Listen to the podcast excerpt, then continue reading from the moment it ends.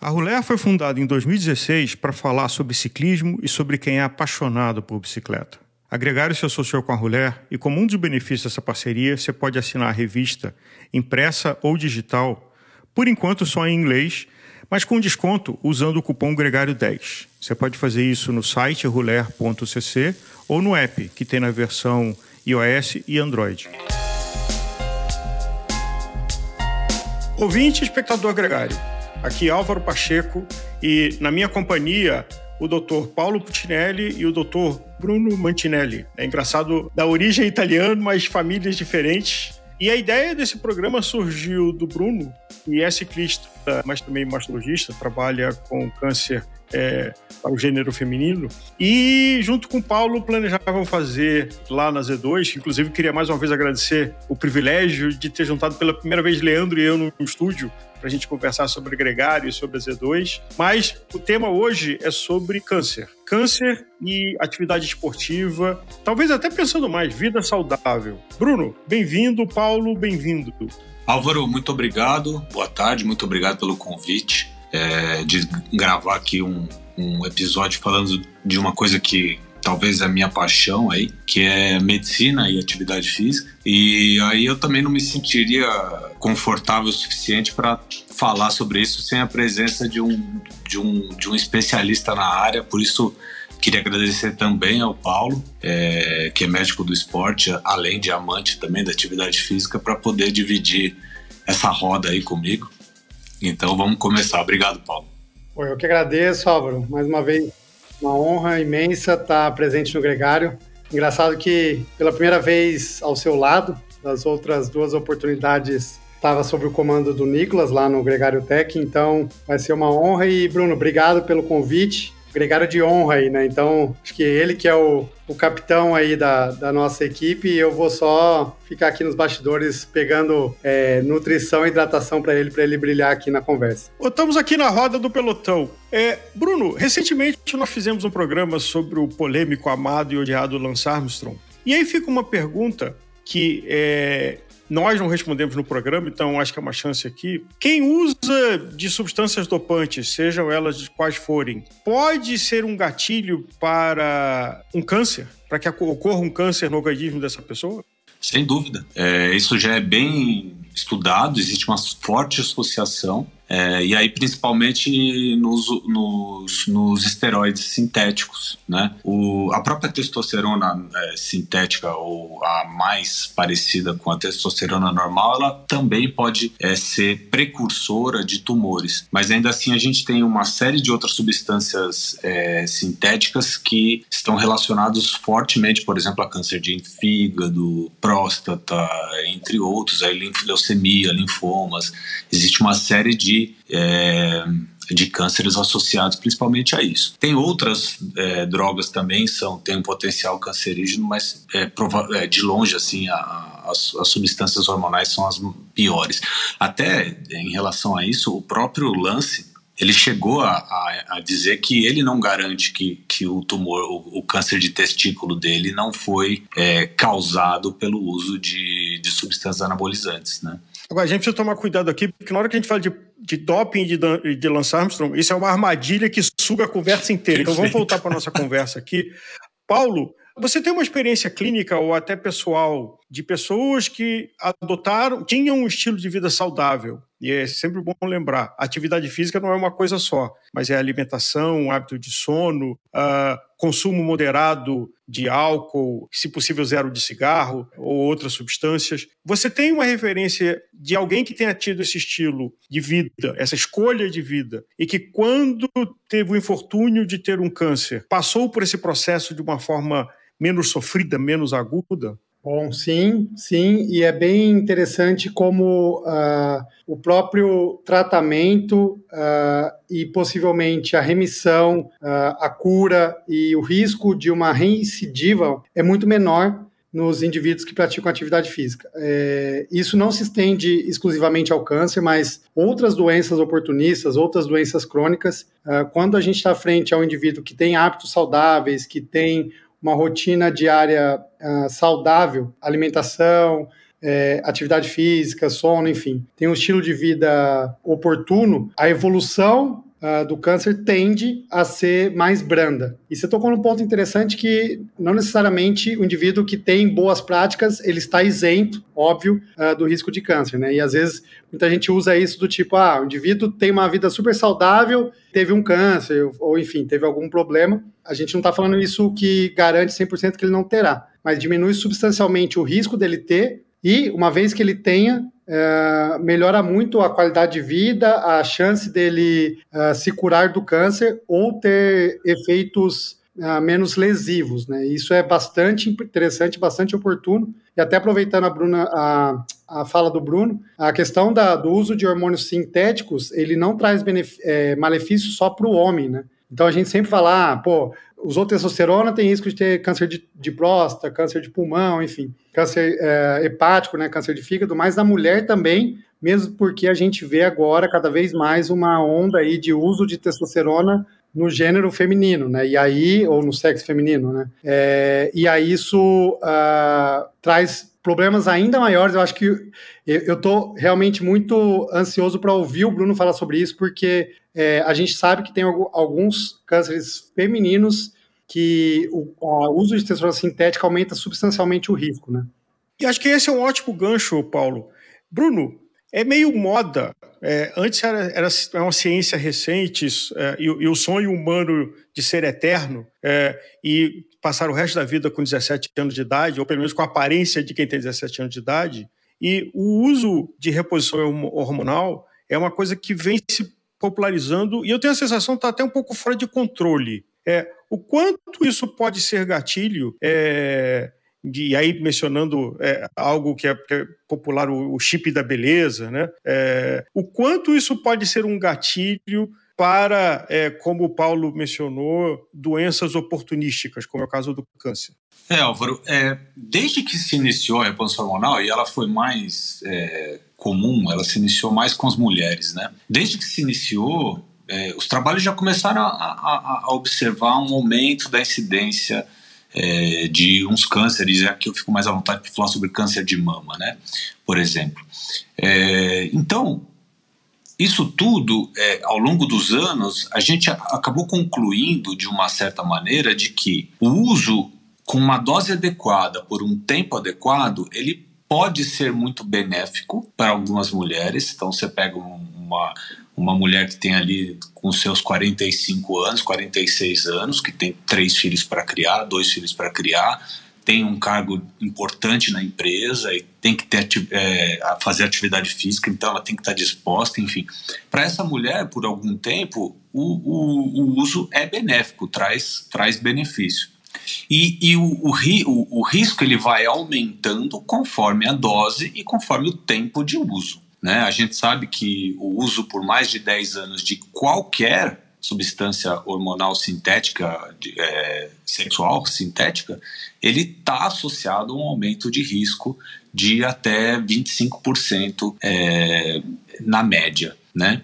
O que a gente tem visto mais frequentemente é um uso é, hormonal fora dessa situação. Então, pacientes acabam usando uma dose bem maior é, que até o termo estaria errado, porque não seria uma reposição. Né? Reposição simplesmente é você colocar o que está faltando. Nessas situações de chip de beleza e todos esses usos é, incorretos, ele, o indivíduo está fazendo uso de uma dose muito maior é, de substâncias hormonais. E isso traz sim consequências danosas para o organismo, não só, não só neoplásicas como diversas, aumento da pressão arterial, risco de diabetes, né? Uma série de outras doenças também tão importantes que também têm uma mortalidade tão grande quanto o câncer de mama, as, as doenças neoplásicas. Paulo, a internet foi um grande amigo e um grande inimigo da medicina. Um grande amigo no sentido de que o paciente pode estar melhor informado. Um grande inimigo no sentido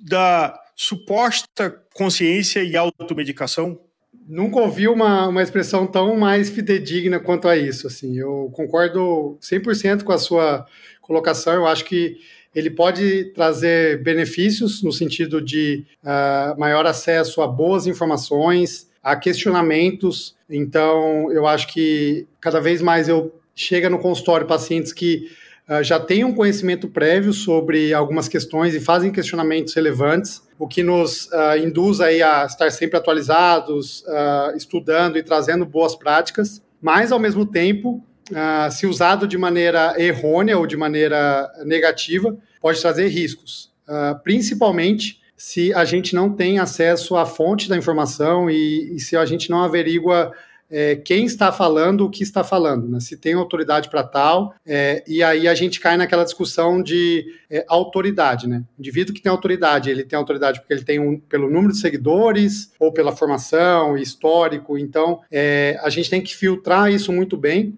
é, e a clássica dessa é o Dr. Google. Né? Então, é, é difícil você, às vezes, colocar ali no Google alguma ou informação e aí isso é, aparece sem filtro para você ou pior, aparece com filtro de mais uh, maior uh, cliques ou, enfim, de patrocínio. Comercial. Exatamente. Com viés comercial. Exatamente. É o que pagou para aparecer no, no, topo da lista e não é uma informação isenta, pelo contrário, ela tem um, um viés comercial e, e, sem a responsabilidade da saúde. Perfeito. Essa é a, essa é a grande é, é, é dificuldade, né? Eu acho que assim é, é difícil a gente é, e a gente precisa se, se orientar e, ori e educar os, os pacientes de buscar fontes seguras, né? E essa é a maior, a maior motivação para eu tentar sempre trazer informação, enfim, estudar e, e me expor nas redes, porque antes eu, eu tinha certo, um certo uh, preconceito já não vou ficar me expondo, eu, enfim, não tenho tempo para isso, mas eu acho que eu vi tantas uh, coisas complicadas de serem ditas na internet que eu falei, não, eu preciso remar contra isso, né? Então acho que isso nos traz e acho que esse talvez seja o maior motivo da gente estar conversando aqui. Bruno, a gente fala algumas vezes e conhece pessoas que já passaram é, sobre a diferente escolha, e aí caindo na armadilha que eu bem pedi para não cair do lance, né, de que ele tinha uma linha terapêutica para tratar o câncer é, e foi tratar é, em outro estado, com outro tipo de estratégia. É, e o que, que, o que, que vem evoluindo é, na, na terapia e até no controle, não sei se a gente pode usar a palavra cura, do câncer? Álvaro, é, de longe, assim, o que mais tem surgido nas últimas, no, nos últimos anos, aí na última década, são as terapias-alvo. Né? Então, é, lembrar que grande parte do, do tratamento do câncer é, como um todo, ele, ele tem, tinha alguns pilares, né? principalmente três, que era o tratamento cirúrgico, quando indicado, o tratamento radioterápico, que é algo que a gente faz apesar de vir é, experimentando melhoras em evolução e tudo mais, a gente faz há algum tempo, e o tratamento quimioterápico, né?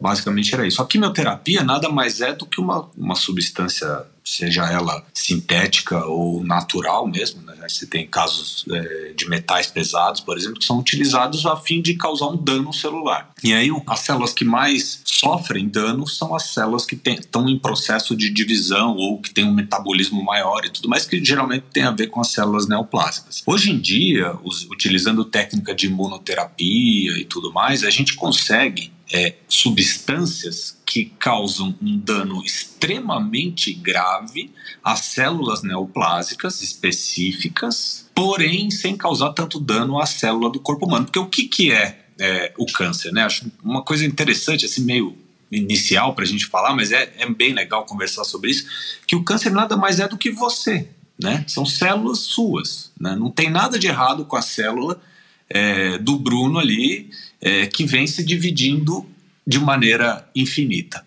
a não ser isso. Tá? Do ponto de vista celular, ela é igual, ela é uma célula do, do corpo daquele indivíduo. Entretanto, em algum momento, aquela célula ela perde o poder de morrer, ou ela se torna é, disfuncional e ela começa a se dividir, e aquilo começa a gerar um gasto, um, consome tudo que o indivíduo tem. Então, para tratar aquilo, existe uma dificuldade muito grande. Não é uma bactéria que é algo externo, que você dá um antibiótico e agride só a bactéria e você não. Né? Então, é difícil você tratar um câncer sem machucar o próprio indivíduo. Né? Então, essa é a, esse é o jogo. E essa célula e essas novas terapias, elas estão vindo nesse sentido, de individualizar cada vez mais a agressão. Então, fazendo uma analogia, É, se eu tenho um corte e eu simplesmente dou ponto, eu resolvo esse problema de forma pontual, com pouco impacto no resto do meu organismo. Mas quando você tem algum tipo de situação endógena ou como um câncer, é muito difícil localizar e ter uma terapia. Quando você falou de rádio, me corrija, a radioterapia é quase como se fosse um raio-x, então é, é, algum tipo de carga que você dá externa para cima do corpo. E a quimioterapia é algum remédio que você ingere ou injeta, mas que ele se distribui para o seu corpo. E o desafio da medicina tem sido em os efeitos colaterais, que é, ok, você atacou aquela parte do seu organismo que está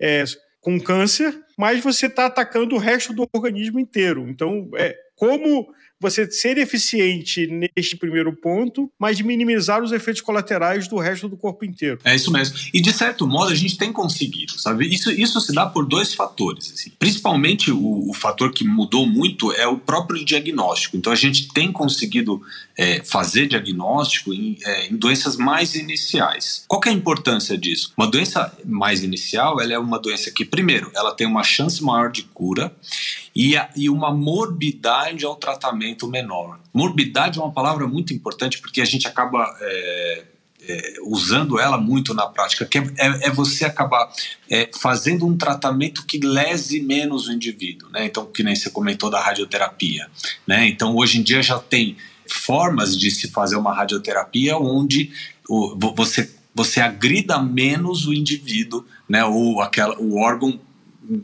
seja menos agredido um órgão que não precisaria ser agredido, certo? Aliás, eu vi um termo de um amigo que perdeu a esposa, é, já tem alguns anos, então terapia é diferente, é, e de uma batalha longa de oito anos, mas de que ele falando de que a, a oncologia é a hipótese de que a oncologia postergue, que mate o paciente depois do câncer, mas que é um processo, é, tem um preço a pagar, né? E a ciência vem evoluindo para que seja cada vez mais longeva essa diferença. Se não fizesse nada, a expectativa de vida seria um ano, fazendo é, um tratamento mais antigo, talvez criasse danos no organismo, até efeitos colaterais de outros cânceres, como já aconteceu no passado, em que, é, em vez de um ano, vai ser 10, 15 anos. Né? E eu acho, é, me corrijam os dois doutores, mas o que a medicina vem trabalhando é de que este horizonte com terapia seja muito próximo da expectativa de vida da pessoa em condições do estilo de vida dela. É isso mesmo.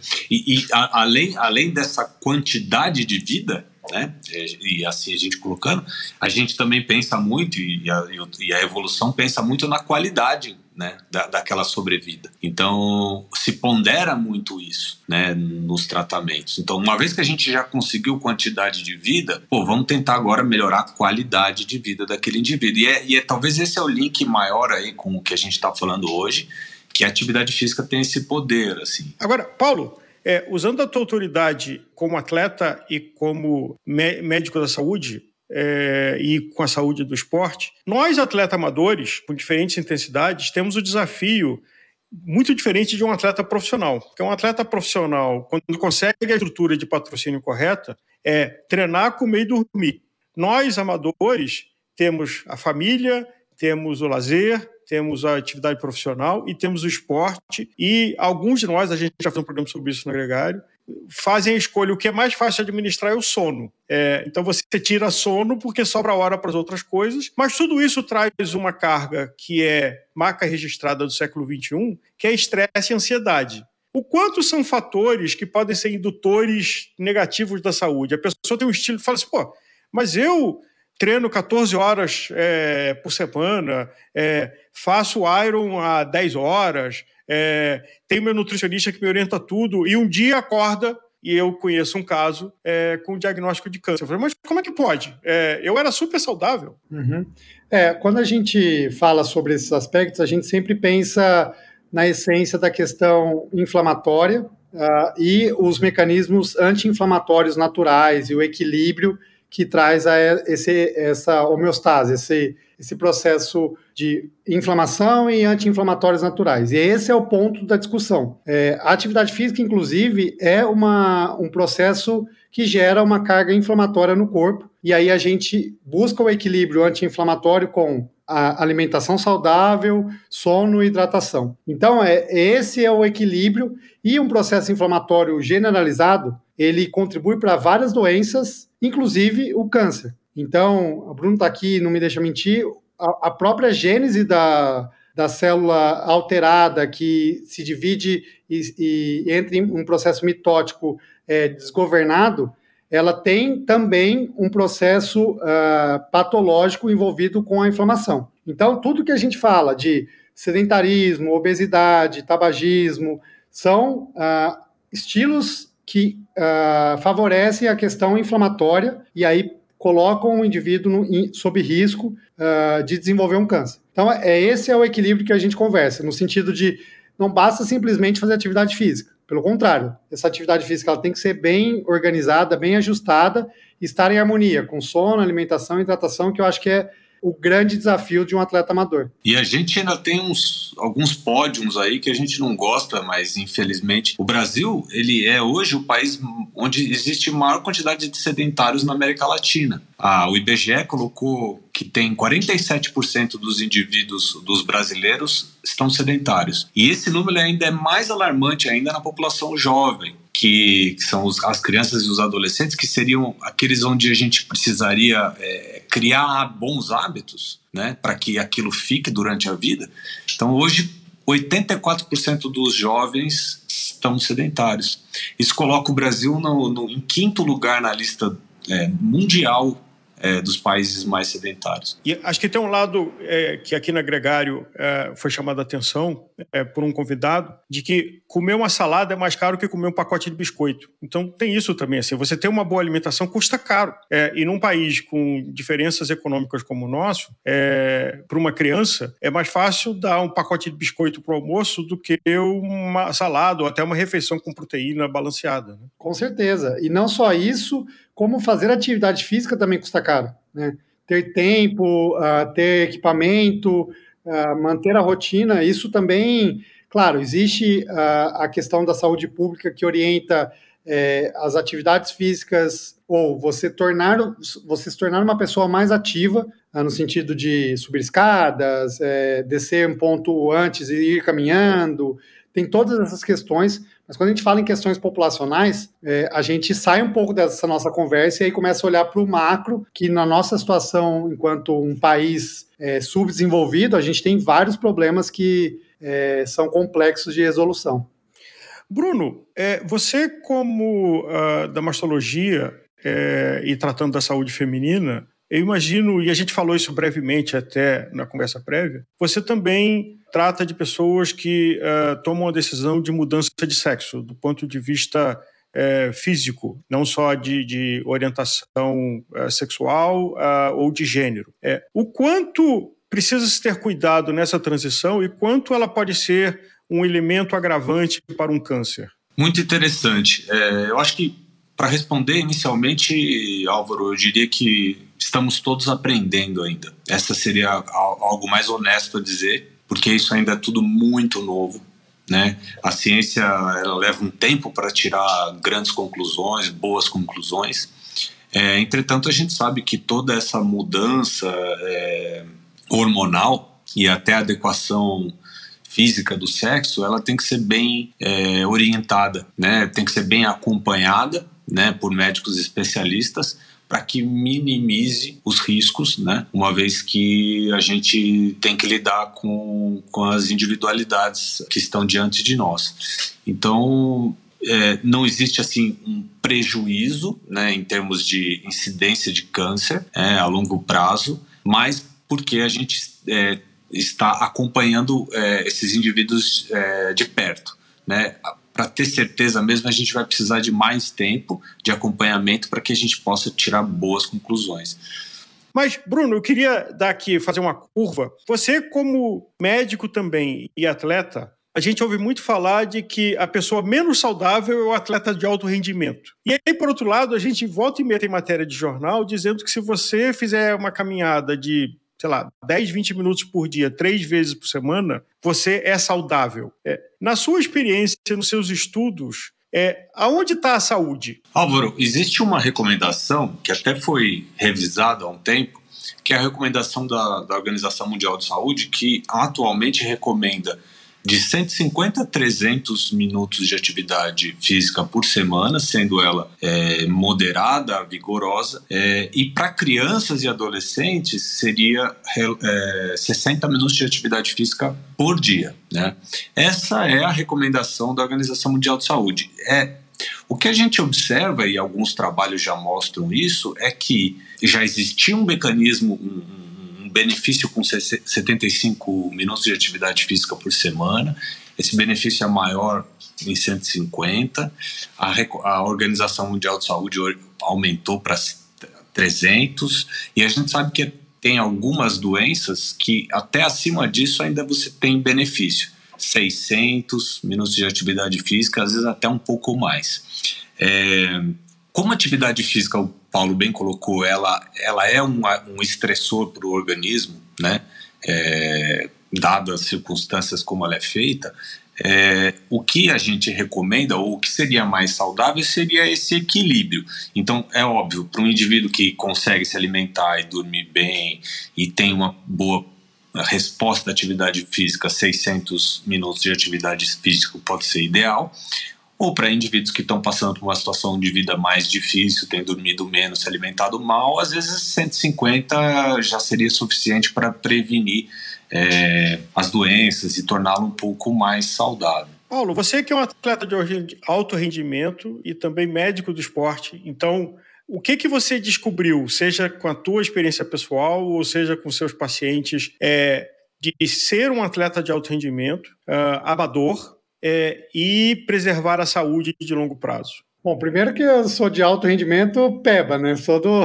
Eu, é um aspirante. Mas né? tá no pelotão, tá no é. pelotão. É, tá lá, lá atrás, chicletando no pelotão, vai, no máximo. É, assim, Álvaro, é, é uma discussão e você toca num ponto bastante oportuno, assim, né? Quão saudável é, né? Ou existe um limite, né? É, e a ciência está buscando isso e tem essa discussão. Uh, o ponto e eu acho que um, um, conceito importante de se ter em mente é a necessidade de um acompanhamento e um, um processo integrado entre treinador, médico, enfim, colocar pessoas capacitadas para acompanhar essa, essa esse aumento substancial em, em, em, volume e intensidade nos treinos. Né? Uma vez que é um, um processo uh, progressivo e com, sob supervisão, é, eu não, não tenho dúvidas em afirmar que pode ser sim saudável, é, uma vez que ao menor sinal de saída ou de,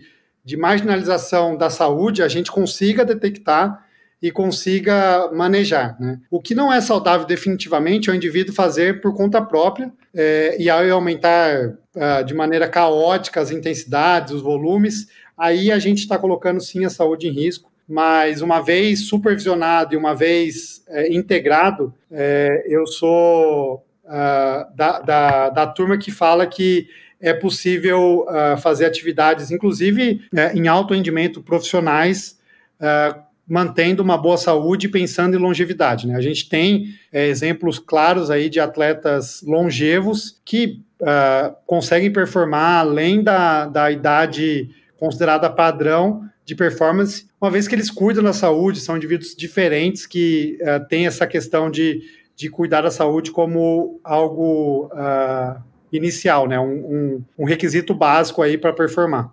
É, Paulo, nós temos é, aqui na Gregário o privilégio de ter uma audiência bastante diversa em vários países do mundo e em várias é, faixas socioeconômicas. E como a gente falou aqui, uh, o cuidado, infelizmente, custa dinheiro, seja na alimentação, seja nos medidores é, de performance, seja numa, numa correta assessoria. Então, aqui, sabendo de que qualquer profissional sério da saúde fazer uma pergunta genérica, a primeira palavra que vem é depende, mas se a gente pudesse dar uma sugestão para um amador com menos acesso econômico de praticar esporte com saúde, o que, que a gente poderia falar para essa pessoa? Bom, primeiro, ah, uma avaliação anual médica ah, básica de um eletrocardiograma, um teste de esforço e um exame laboratorial Sim, básico e, e, e, um treinador, isso sem dúvidas. É, e um treinador que não replique planilha e sim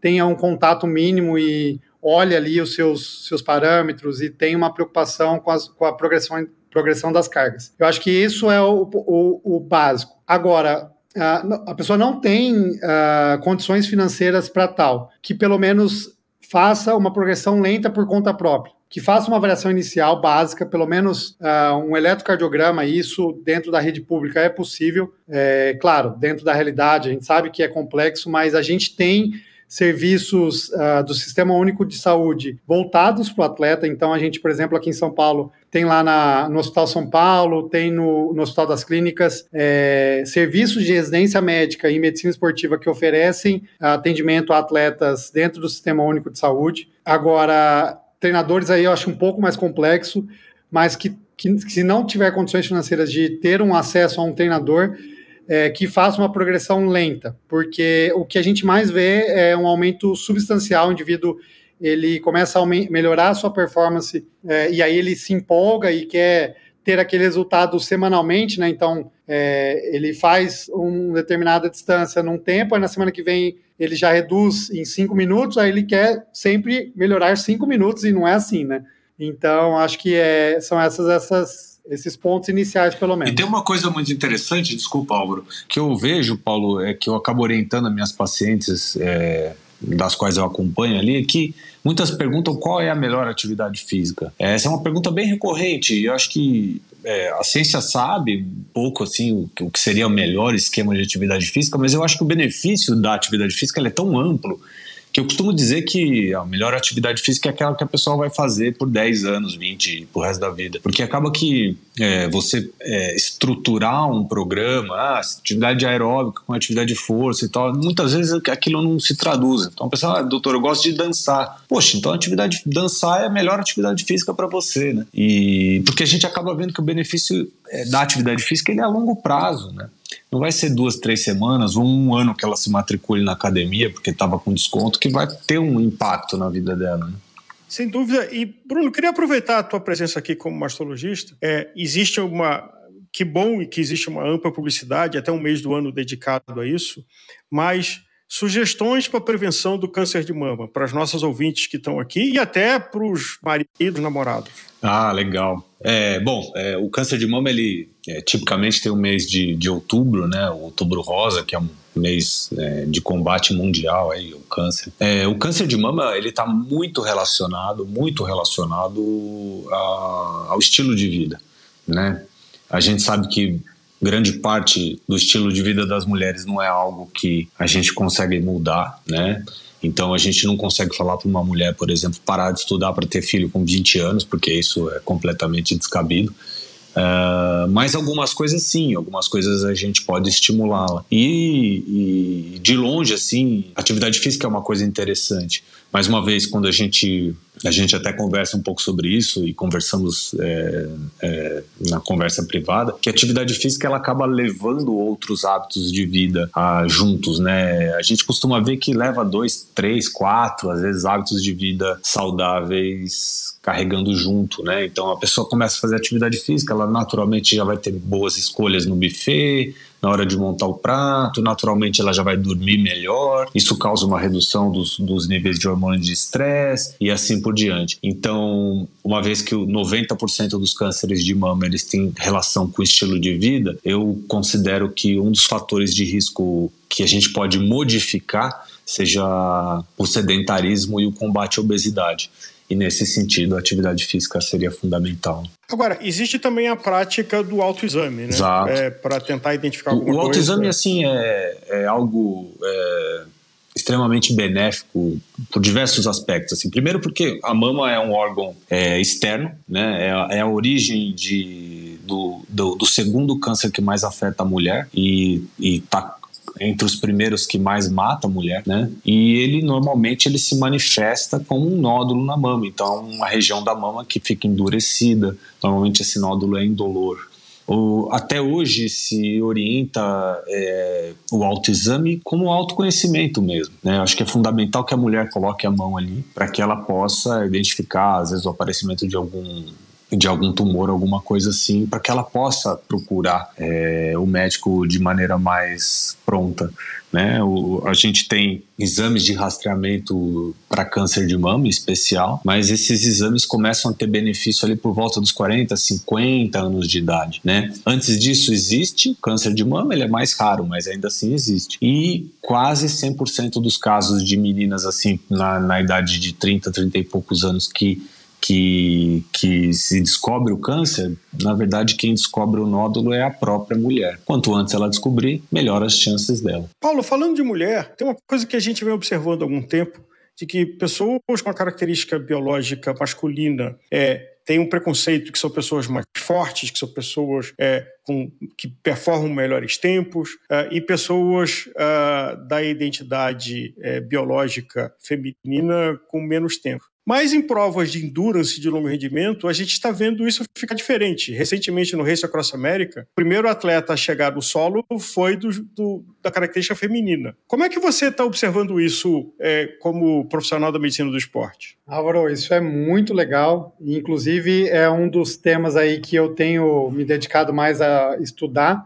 até estou a caminho aí de um congresso europeu de ciências do esporte, que exatamente a minha discussão é sobre a diferença as diferenças entre os sexos masculino e feminino, é, como tem mudado ao longo do tempo, principalmente no, no esporte amador. Ou seja, a gente tem visto uma evolução uh, dos tempos, nas performances, tanto dos homens como e das mulheres, mas as mulheres têm melhorado cada vez mais. Então, proporcionalmente, elas têm evoluído mais do que os homens. É, e aí isso envolve questões sociais, enfim, todos esses pontos, mas essa questão que você tocou é que fisiologicamente, quando a gente fala em esportes de força e potência, de curta duração, a gente tem parâmetros fisiológicos que colocam os homens em vantagem, do tipo maior fração de ejeção do coração, então o coração ele tem uma, um poder de, de bombear mais sangue, o homem tem mais, mais hemoglobina do que a mulher, o homem tem mais uh, fibras do tipo 1 de força e potência do que a mulher, enfim, existem algumas características biológicas que colocam o homem uh, em vantagem quando comparado à mulher. Mas, quando a gente fala em ultras distâncias, ou seja, uh, no ultra endurance, a mulher ela tem alguns aspectos que pode colocar em vantagem, como, por exemplo, o melhor controle de da termorregulação, ou seja, o corpo consegue regular melhor a temperatura. Tem questões envolvendo uh, maior resiliência, uh, ou seja, maior é, suporte à sobrecarga, então ela tem maior tolerância. É, e a gente tem visto realmente isso, não só no ciclismo, como, por exemplo, uh, na natação. Então, a gente tem prata da casa, a Ana Marcela, ela é uma atleta que tem tempos muitas vezes melhores do que os homens, do que então, a gente tem na prova de 25 quilômetros, que é a maratona aquática mais longa. É, no último Mundial, ela ficou com o quarto melhor tempo geral. Então, ela ganhou no feminino e só perdeu para três do masculino. Então, assim, é, a gente tem visto isso, isso tanto no esporte profissional como no esporte amador. E aí, no esporte amador, é exatamente esse ponto que eu tenho discutido. Né? A gente tem visto uma maior inserção da mulher é, nos vários aspectos, inclusive no esporte, e isso tem é, feito com que a diferença entre os homens e as mulheres cada vez tenha aproximado mais, o que eu acho bastante interessante e gosto de, de estudar e discutir, porque é uma quebrança de paradigma, né? Então é, é uma quebra aí do paradigma e isso é muito legal. Sem dúvida. E a gente está vendo coisas é, da, da, inclusão, a gente fala, né, é uma palavra absolutamente presente, mas dá oportunidade, a bicicleta ter a conexão de ter sido, um, um, no final do século XIX, um elemento de liberdade para as mulheres que não dependia do cavalo, do preconceito, é, para montar uma cela de cavalo e poder, numa bicicleta, andar maiores distâncias para um convívio social.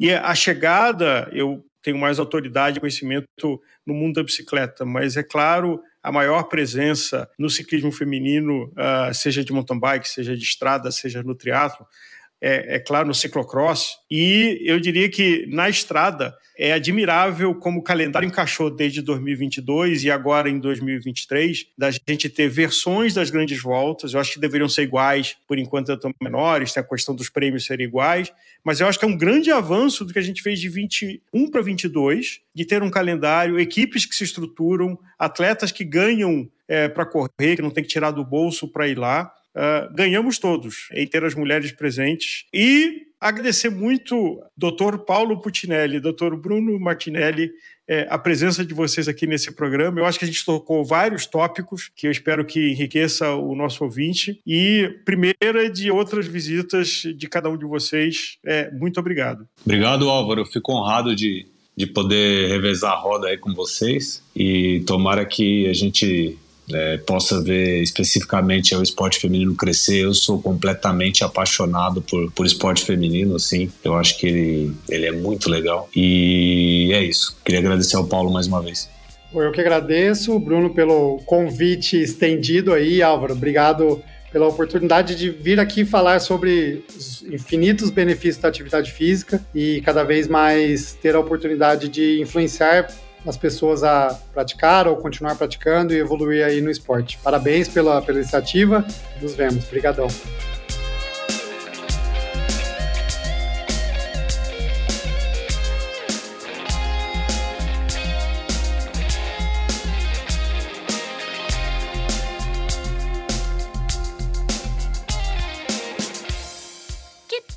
Pôster com a arte desse episódio. As ilustrações do Hudson Malta podem decorar sua casa.